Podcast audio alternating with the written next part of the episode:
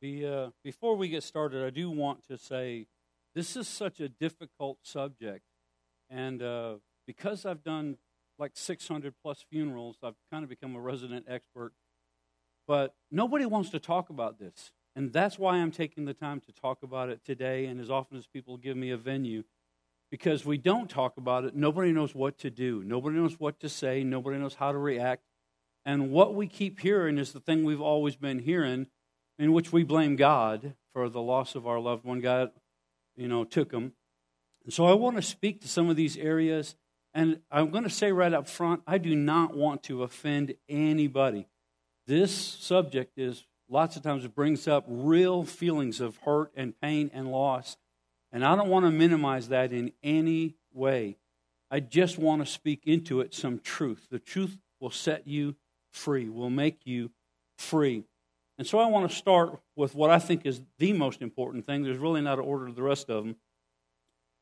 But we got to manage as Christians the tension between the promises of God and the pain that we endure in this life, between the power of the God we serve, who can do anything he chooses to do, and the problems that we face in this world.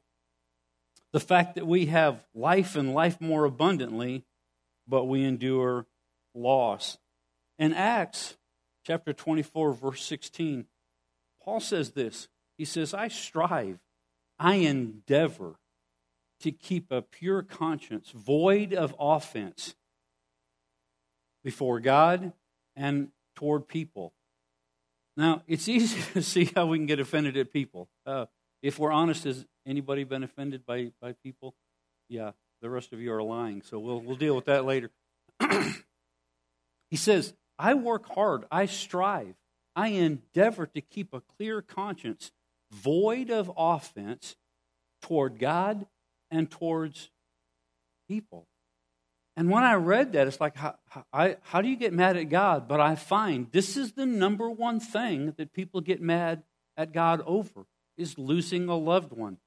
We prayed, we believed, we stood. They passed away anyway. They went to be with their Lord, and they get offended.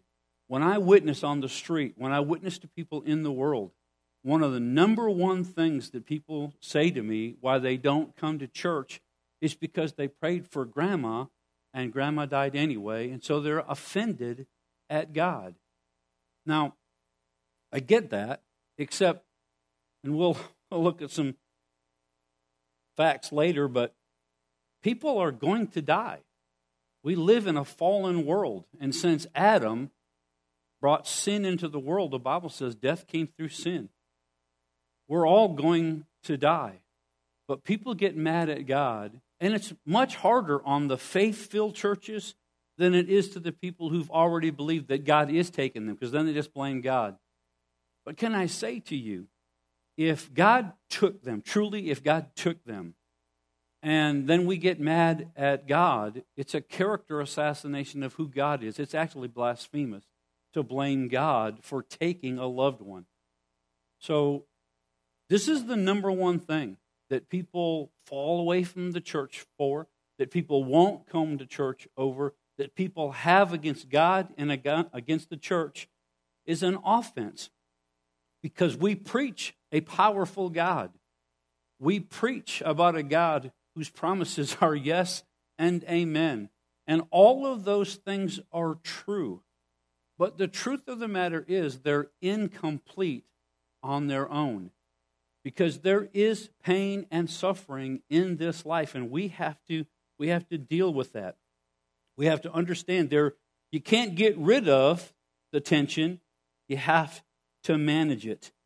Can I say, when we lose a loved one or when we're going through pain in this life, if God was to try to explain it to you, it's like trying to explain to a baby why their ears hurt when they're coming up and down in a plane. Have, have you ever been in a plane and you, your ears hurt because of the pressure difference? Well, how do you explain that to a child? All the child knows is my ears hurt. Have you ever been through taking your child to the doctor and you have to hold them down while the doctor sticks them with a needle? try to explain to that child you're doing this for their good, that you're there for them, that you, this is going to make, you can't explain it. And, and even if you could, it doesn't actually take away the pain. We have to manage that tension that there is pain, there is loss in this world. Many people read the book of Job and the Lord giveth and the Lord taketh away. And we hear that at funerals all the time. And I don't want to throw any pastor under the bus, but that's cowardice. That's just a way of getting out of answering the difficult questions. Yes, Job said that. That is a truth. That is what Job said. But Job didn't know there was a devil. He really thought it was God doing it, and therefore he made those statements with a limited understanding of what was going on. But can I say to you, beloved, Job's greatest hurt and pain was not the loss of his children. It was not the loss of his income. It was not the loss of his cattle. It wasn't the fact that his friends, I call them lightly, friends, turned on him and just accused him of being a bad person. It wasn't even his wife saying to him, just curse God and die. Well, now that'll pump you up right there. That'll fill you full of. No, Job's greatest struggle was feeling abandoned by God. Job's greatest struggle was feeling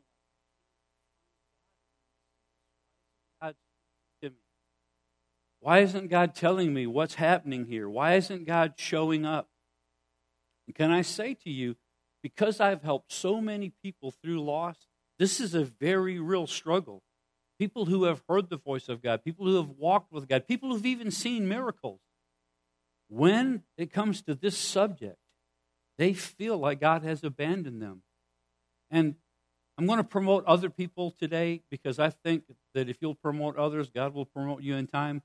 James Dobson wrote a book called When God Doesn't Make Sense, and it's a great book. I would encourage you to get the book. Now, I have this caveat. He mentions at least three times, maybe four or five, he makes the statement, well, it was obvious that it was God's will for this to happen. And I don't agree with, with that. There are a lot of things that happen that are not God's will. It's God's will that none should perish, but that all should come to a knowledge of the Lord Jesus Christ and not have to spend an eternity in hell. But people make that choice every day. There are things that God has asked you not to do, and you do it anyway. So, outside of that particular statement that he makes a couple times in the book, the book is really, really good about helping people work through this struggle that God seems to be absent. There's a barrier of feeling like God abandoned you, feeling like God's not there for you, feeling like God let you down. And so many people, if we'll just walk with them, we can help them through that barrier, that barrier that says, God is not with me. God has abandoned me. God has left me to handle this all on my own. When the truth is, God is the one getting you through it. The beauty of Job, though, if you go to chapter 40, where he actually, the title of it says, God answers Job.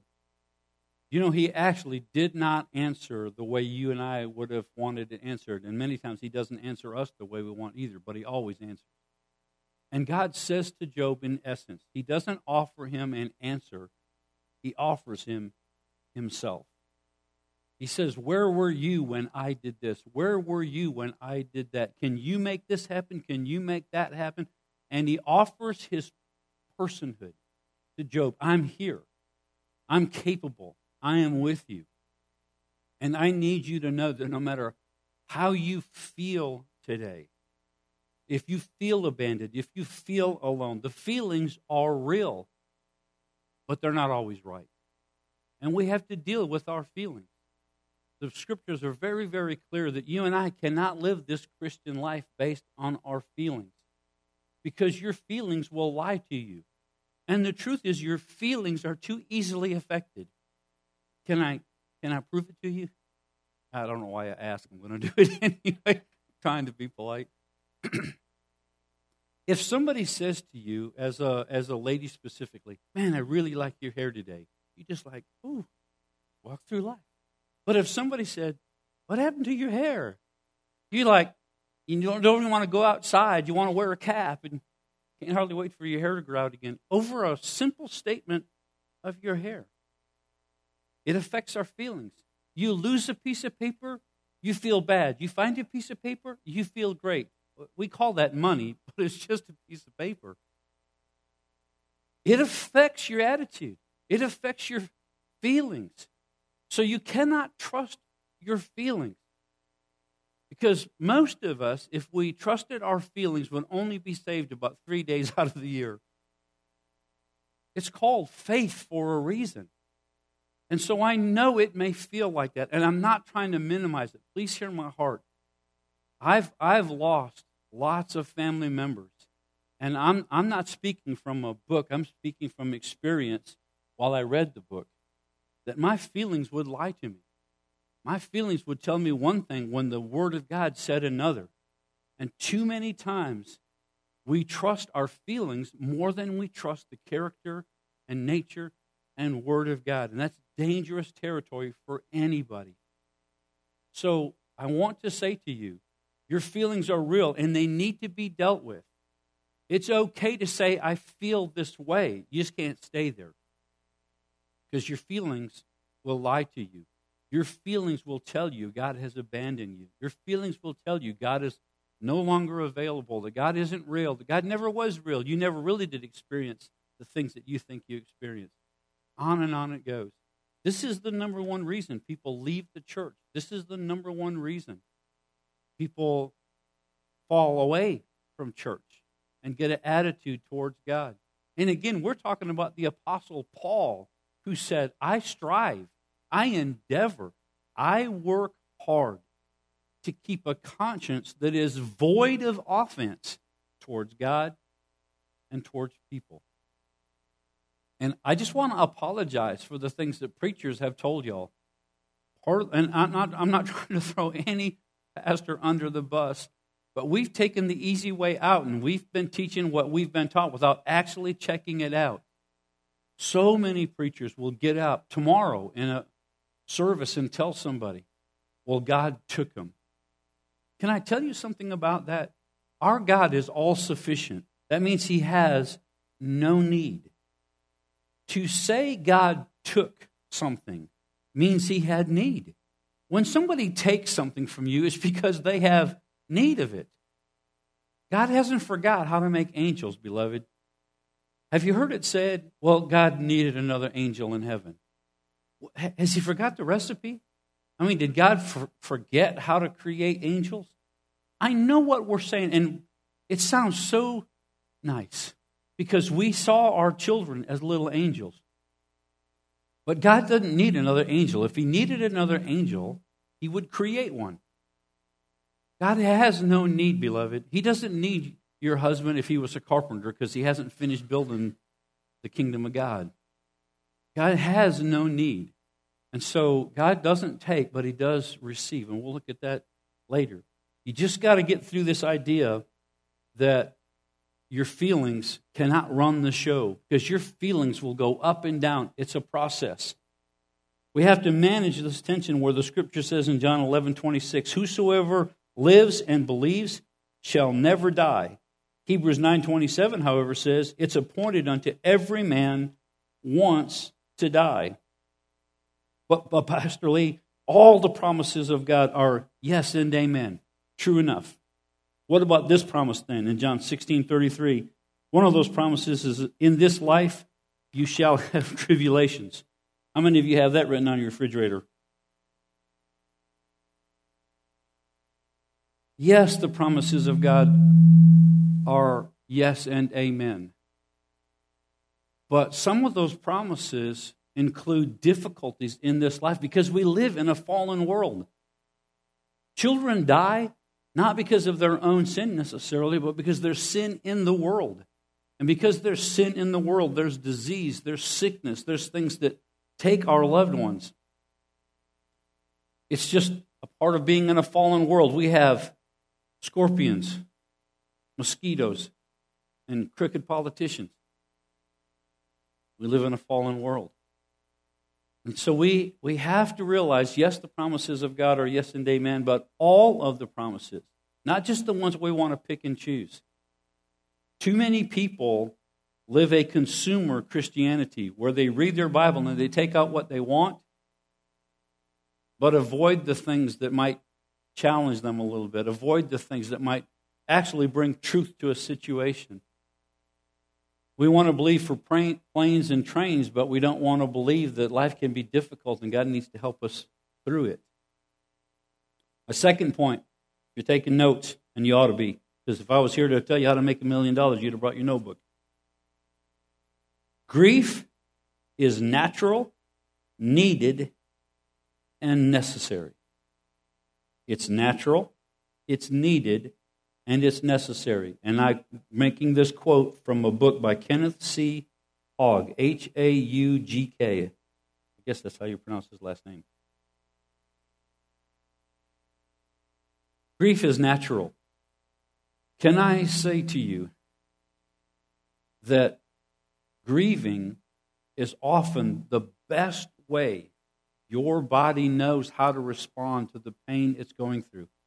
Crying Men hate to cry. I promise you, they hate to cry. But many times, it's the only way your body knows how to respond to the pain it is going through. And I'm going to be very, very bold. To try and ignore that is detrimental to your health and your well being. I wished I had a better example, but I do not. I wished I had a, a different way to encourage this. But uh, has anybody here vomited, thrown up, pearl, I don't know what you call it. I hate that. I would rather do just about anything than throw up. But have you ever noticed once you do throw up, you actually almost instantly feel better? There's a reason for that.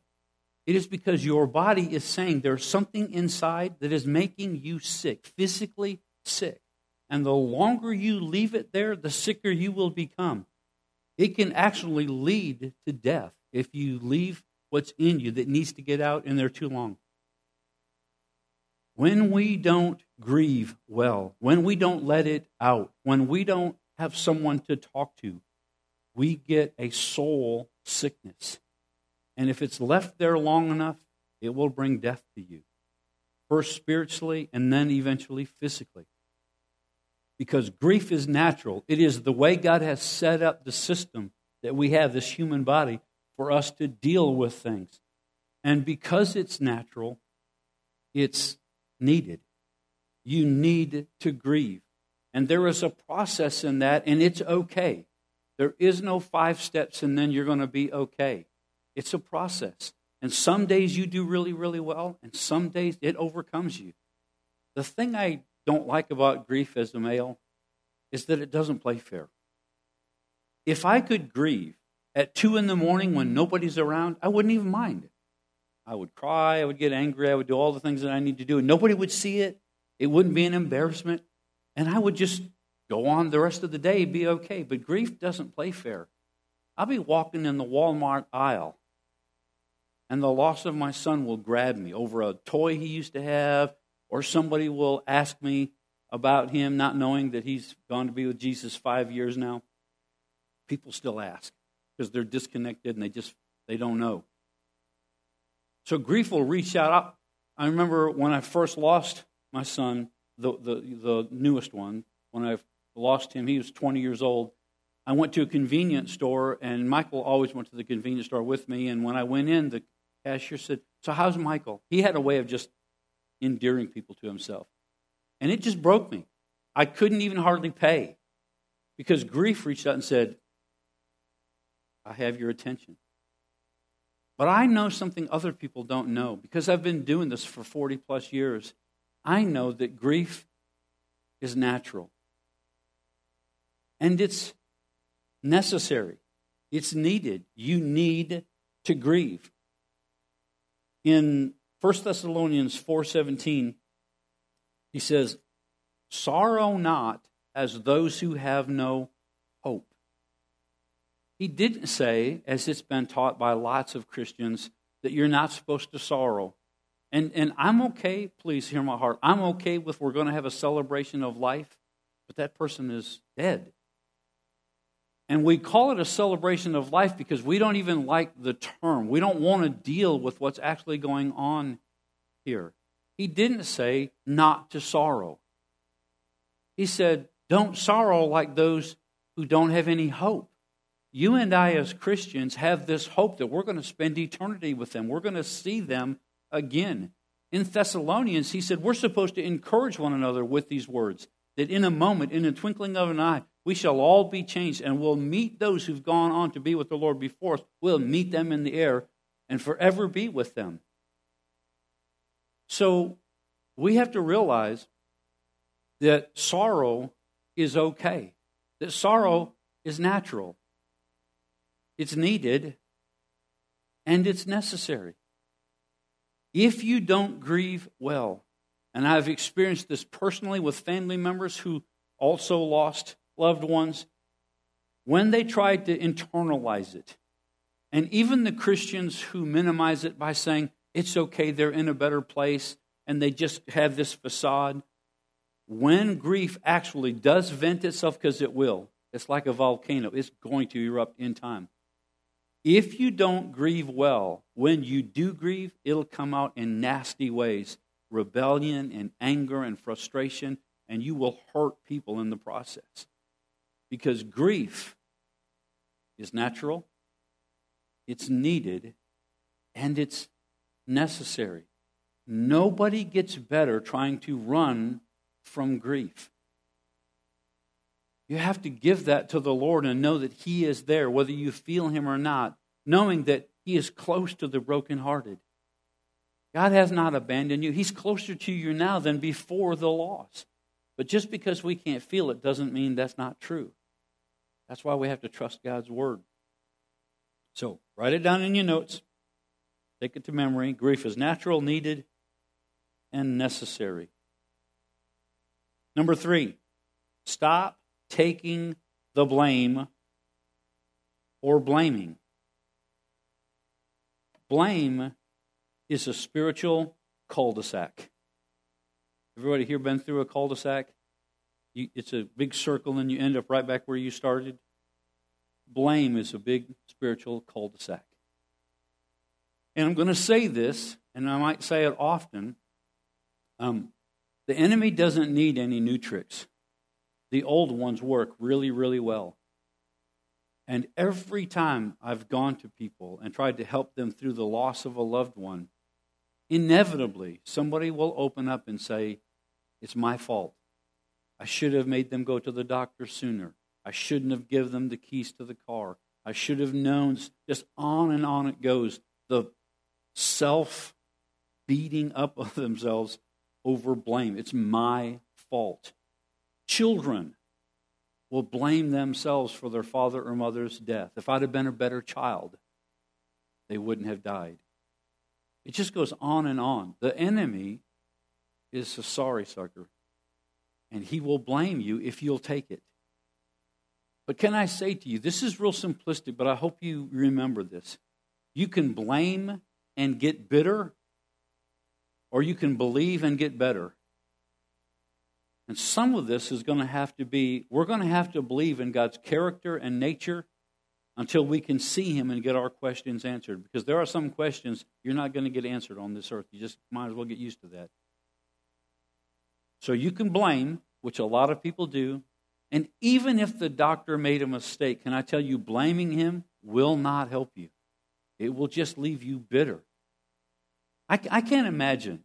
I, I, I just can't imagine what it'd be like to every day hold somebody's life in my hand over decisions that I'm trying to make. Can I tell you, your body is so complex? Our bodies, I think it's like seven or eight tests that they have to take before they actually know was it a heart issue or just bad gas?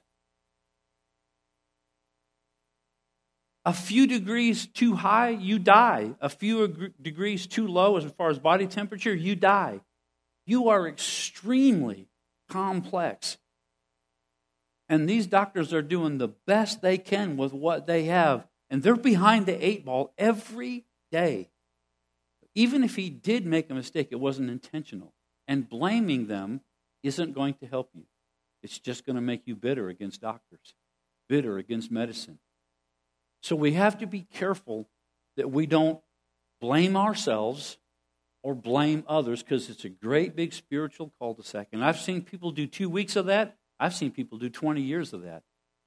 You can go around in that cul-de-sac as long as you want to go around, and you won't get any better. You just get more bitter, more bitter, more bitter.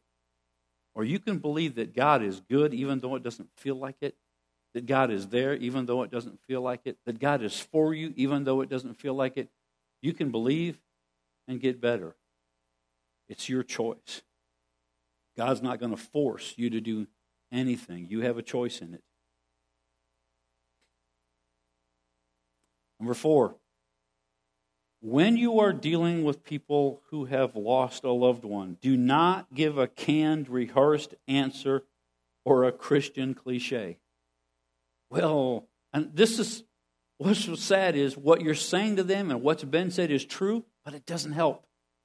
The simple answers, the Christian cliches. Well, brother, you know they're in a better place. Of course they're in a better place but I'm not. When I lost my son, that was said over and over and over again. And it's true. He no longer has any pain. I'm excited for him that he doesn't have any more sticks, any more operations. He had 26 operations in 20 years of being on this planet, and he never complained one time. I wished I could have put his positive spirit and attitude in all of us because he just never complained. I'm glad he's not having to go through any more surgeries. I'm glad he's not in any more pain. But to say to someone they're in a better place and think that's going to help them is not a truth. It's canned. It's rehearsed. It's what we've been told, so it's what we say, but it doesn't it doesn't help. People ask me, I've been doing this 40 plus years, and people ask me, what do you say when you go to somebody's house who's lost a loved one? I don't know. I don't know. I never have rehearsed what I'm going to say or what I'm going to do. I let them talk, I let them speak. Because when you just spit stuff out that you have heard, it's lacking compassion. It lacks a real love for that person to really find out what they're going through.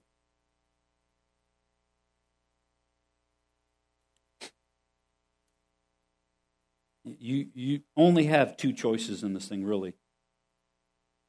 You can blame God, get angry, and be bitter, or you can believe God. There's only, there's only the two choices. You don't have any other options.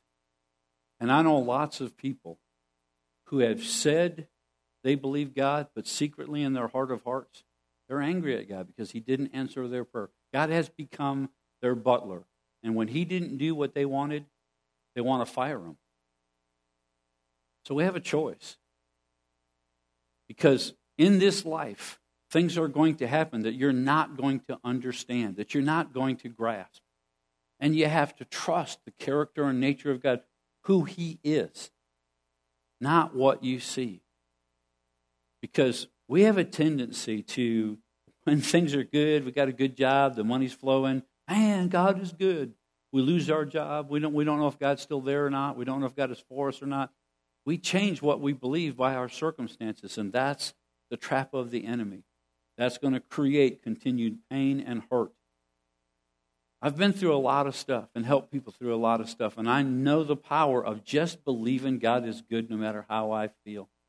Believing that God is for me no matter what it looks like in my, with my eyes and with my ears, with my feelings. So we don't want to blame because blame doesn't help anybody. We don't want to give canned answers. my, favorite story about canned answers and feelings and thinking we know something was about a lady who lost her husband. And uh, they'd been recently married for like six or seven years, and then he died. And so she was invited to this life group of uh, grief life group. And so she comes to the house, and the lady at the house opens the door, invites her in. And one of the ladies who just lost her husband like a year earlier walked up to her and said, I know exactly how you feel. And she said to him, to that lady, she said, I'm glad he's dead. And everybody was like, you could, the breath in the room was taken out. And she said, From the day I married him, he verbally and physically abused me. But I made a covenant and I told the Lord, I'm going to walk this out and believe you to help me get through this thing. So every day of being beaten down, being physically abused, I asked the Lord for grace. And now that he's dead, I'm free. So here's the truth of the matter nobody knows exactly how you feel. For you to know exactly how somebody feels, you'd have to be them. And you'd have to have the same exact experience as them the same background, the same teachings, the same life experiences. It, it's not right to say, I know exactly how you feel. You can say, I've been through loss and I have some understanding. That is the truth. But you don't know exactly how people feel. In Proverbs chapter 20, verse 5, the scripture says this Counsel, being able to help people, is in the heart of a man. It's not in their head, it's in their heart. And it's like deep running water. And a man of understanding will draw it out. When I go to a house, I realize they know what they need, they just don't know they know. And if I will let them talk, they will tell me what they need.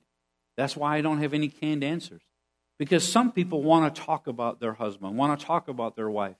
Other people want to talk about what they're going through and how they're feeling. Other people don't really want to talk at all right now. I went to one lady's house, I think I shared this last time, and while I was sitting there, she she made this comment that she really needed the lawn to be mowed because her husband was the one that mowed the lawn and a bunch of family and friends were going to come because of the funeral, and she didn't want them to have to see the grass too high and all that kind of stuff. So I took my cue. Um, I know you think all pastors do is, you know, complain and drink coffee at the coffee house, but I actually work, and so I, I heard what she said. I went out, found her mower, and I just mowed the lawn. It was less than a, like a half an acre or something. It wasn't too bad. And uh, to this day, that lady thinks I'm the greatest pastor on the planet. She can't remember a thing I said, but she can remember what I did. Maya Angelou said this I have learned people will forget what you said, people will forget what you did, but they will never forget how you made them feel. The goal is not having canned answers. The goal is not having answers at all. You might have some answers. The goal isn't having answers. The goal is making people feel loved. The goal is being there for people. Your presence. If you're taking notes, write down uh, 2 Corinthians chapter 1, verses like 3 through 11. I think it starts in verse 8. Paul says, I don't want you to be ignorant of the suffering that we went through in Asia Minor. He said, It got so bad, we despaired even of life. This is the Apostle Paul, the one who said, Count it all joy. He said, It got so bad, I, we didn't even know if we wanted to continue to live. You can feel like that when you've lost a loved one. I just don't know if I want to get up. It takes effort just to get out of bed. He said, It got so bad. And then he says this this is what I want you to hear. He said, But God rescued us, and He'll continue to rescue us. And He says, You and your prayers were a part of that rescue mission. Uh, can you, I mean, I want you to meditate on that a second. I'm trying to slow down so I can just share. I'm not good at slowing down, but I want to. Paul said this You and your prayers, not just your prayers, you and your prayers were a part of God's rescue mission. Never underestimate the power of your presence when someone is going through hard times. We, we don't understand. When, when Michael was at the hospital for the last time and his days were coming short and we're praying, we're standing, we're doing all that we know to do, I can't tell you what an encouragement it was for people just to come by.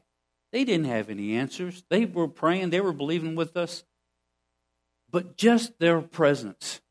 Because I know it's hard to look me in the eyes, to look someone else in the eyes when they've lost a loved one, because you don't know what to say, you don't know what to do. But they came, and just them being there was such a strength, was such an encouragement that we don't have to go through this alone. Some of them went above and beyond. And can I tell you this? Some, some actually gave money because it's expensive to be at the hospital just to eat junk food that really is terrible. Just their gifts, their being there, was such an encouragement. And I've never had, when people say, Well, what do you need? Instead of asking them, give them $100, I promise you they'll remember you. Because funerals are expensive. Walking through this, no, how am I going to make a living? What am I going to do without? On and on it goes. You can never harm somebody by giving them money when they've lost someone, ever. Paul said, You and your prayers were a part of God's rescue mission. So I don't go with canned answers. I just go. I'm one of the bravest people on the planet, Jeremy. I don't like to go. I don't know what I'm going to face. Sometimes people are in that panic state where they're crazy. They just scream and they're mourning. I, beloved, please hear my heart. There is nothing I can compare a five or six year old child finding out dad's not coming home and to hear the lament that comes from the it's a gut wrenching cry there is no pill there is no promise that can get you through that without god i don't want to face that any more than you do but i've been there more times than i care to count and just being there to help them walk that out to help them vent, to help them share what they need to share. You, your presence, because your family, because you're their friends, just you being there can keep them from doing something they'll regret later, can give them an opportunity to vent, to share. Something I've learned over the last 40 plus years of doing this is that one of the best ways to get through loss with the least amount of baggage, because I promise you there's going to be baggage. It doesn't matter how much you trust God, how much you believe God. When you lose someone, it affects you. C.S. Lewis said it's like losing an arm or a leg. You survive, but you have to learn how to do life differently.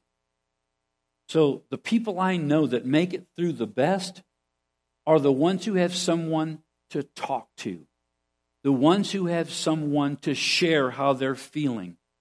Remember, we talked about hurling, getting it out? When people have a vent, when people are able to talk, it's better for them. And depending on my relational capital, I very seldom uh, correct people's theological outlook in the very beginning. They're going to blame God. They're going to, why did God take them? Can I, can I be so bold as to say, can, can we at least be honest enough to stop blaming God for decisions people made that took their life?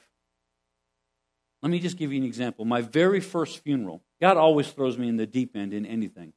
My very first funeral, 15 year old boy was huffing Freon with another kid, and they did it wrong, and that kid died across the table from his friend. First thing his mom said to me is, Why did God take him? Now, what did God have to do with them huffing Freon? What did God have to do with any of that? She was a lesbian. His sister was a lesbian. His brother came in, took a Polaroid picture. That's how long ago it was. Took a Polaroid picture of him in the casket and said, See you later, bro. I'm going to Vegas. That's my first funeral. Man smokes for 65 years and then dies of cancer, and we want to know why God took him. Can, can, we, can we at least agree to stop doing that?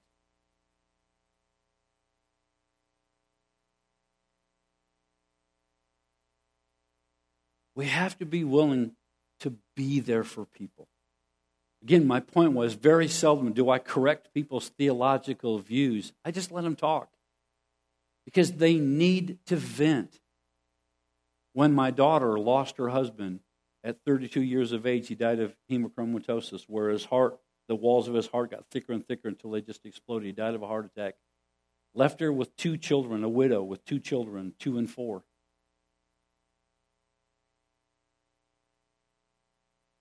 I'd already been through the loss of one daughter, and so now I'm helping my daughter go through the loss of her husband.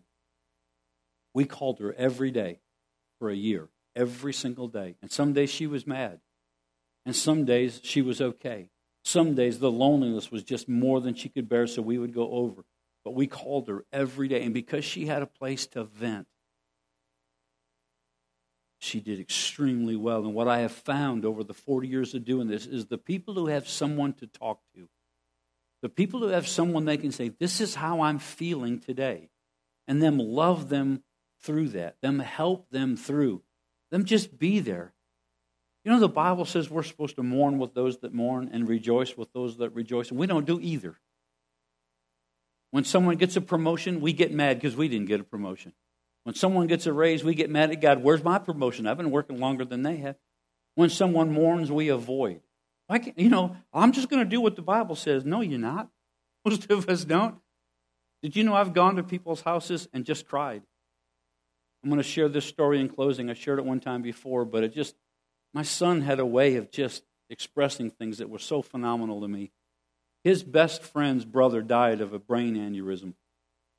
And they asked me to do the funeral, so I did the funeral. And afterwards, Michael said, I'm going to go be with my friend.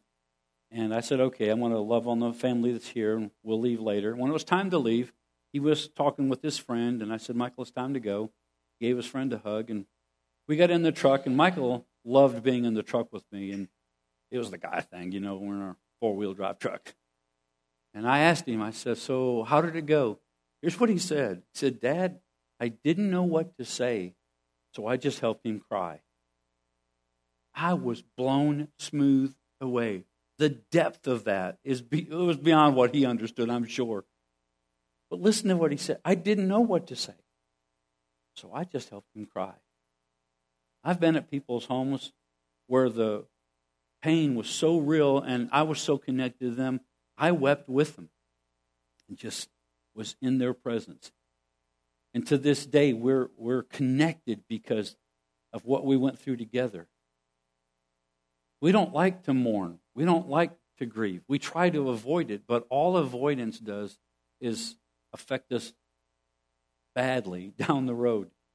So don't go with canned answers of what you're going to say and what you're going to do. Matthew 12, 34, out of the abundance of the heart, the mouth speaks. You let them talk, they will tell you what they need. James 1:19 says this, let every man be swift to hear, slow to speak, and slow to anger. You know God gave you two ears and one mouth for a reason. Not so you could talk twice as much. Let all of us be swift to hear. I know it's uncomfortable. It's still uncomfortable for me. But the number of lives I've been able to help by just being there and listening. I mean, fully engaged in listening. I don't have time to teach on listening today, but we don't listen well in America. Part of the reason I know we don't listen well is because how often we interrupt somebody. I'm going to give you a jab before I go, and then I'll repent later. All interruption is is a nice way of saying, Would you please shut up so I can tell you what I think is really important? When we listen, truly listen well, we're engaged. One of the things I have an issue with the, this generation, the millennials and the Gen Zs, is they're doing this while they're talking to you. They don't know how to be fully engaged. They bring that third party with them. And I keep telling them, I got staff that are the Gen Zs, and I say, take the phone to the truck. Turn the phone off. If I don't wanted that person in this conversation, I would have invited them. I want to talk to you. When we actually listen well, we communicate value. Think about it. When politicians come on the TV, what do you do? Change the channel, put it on mute. Why? You don't value what they have to say. So when we actually listen to someone, what we're actually doing is communicating value. You don't have to agree with everything, but you do need to listen. Amen. Jeremy, do we have a question?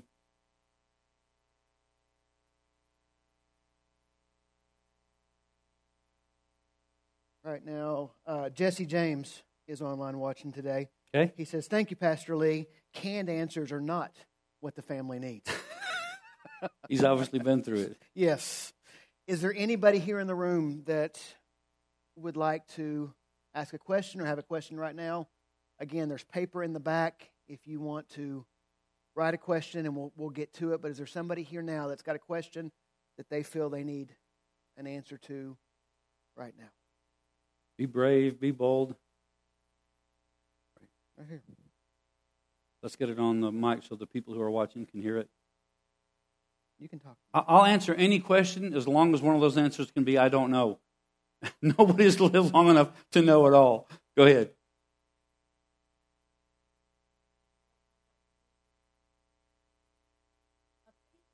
Okay.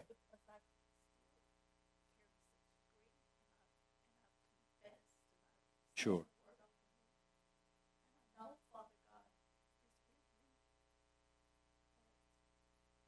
How long has it been? Okay. All right. Very great, great question.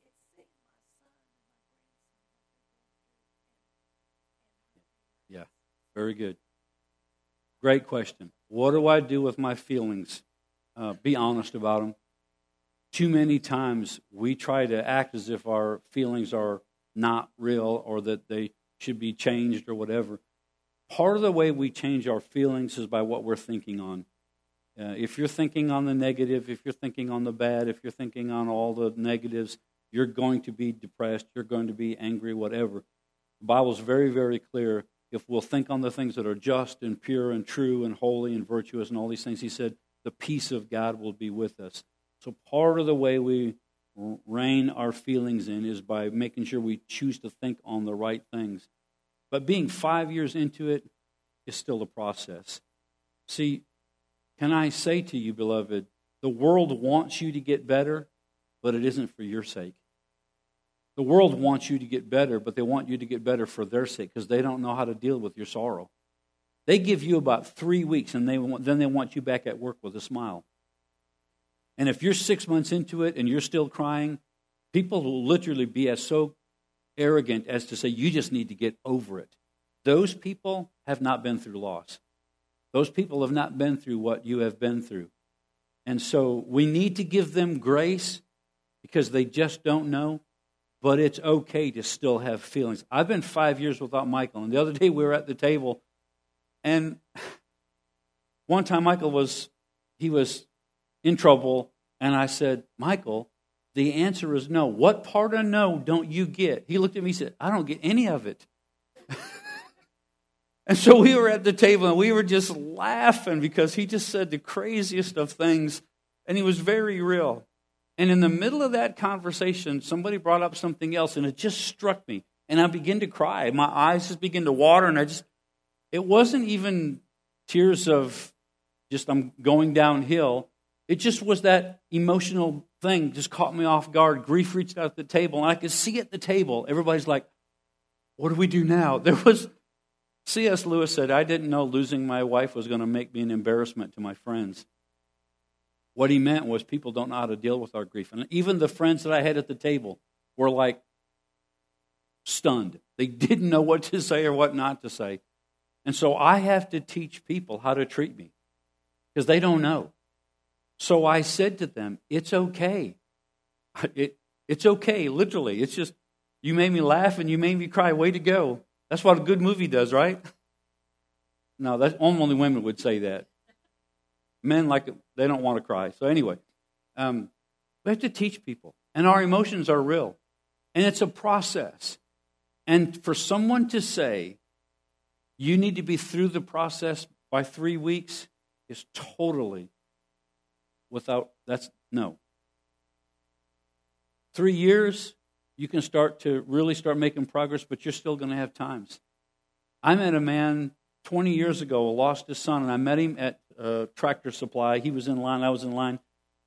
And I just started talking with him, And he started talking about his son. His son had been gone 20 years, and he started crying at the register. Because it's still real, it's a process. It's like losing an arm. You know, the problem with losing an arm is you can learn how to do things one handed, but you will be reminded every day that arm is missing. Can I encourage you and set you free? It's okay to go through the process. Don't let anybody tell you you should be feeling this way by now because our feelings are real. We have to deal with them. We talked about that. But it's a process. And you'll do really, really good one week and then not so good the next week. And then you'll have year where you just like, you think about them, but it doesn't create anything. And then all of a sudden, reach out and grab you. It's a process and it's okay. Just have a partner that you can talk to about it because the people that get better have a sounding board.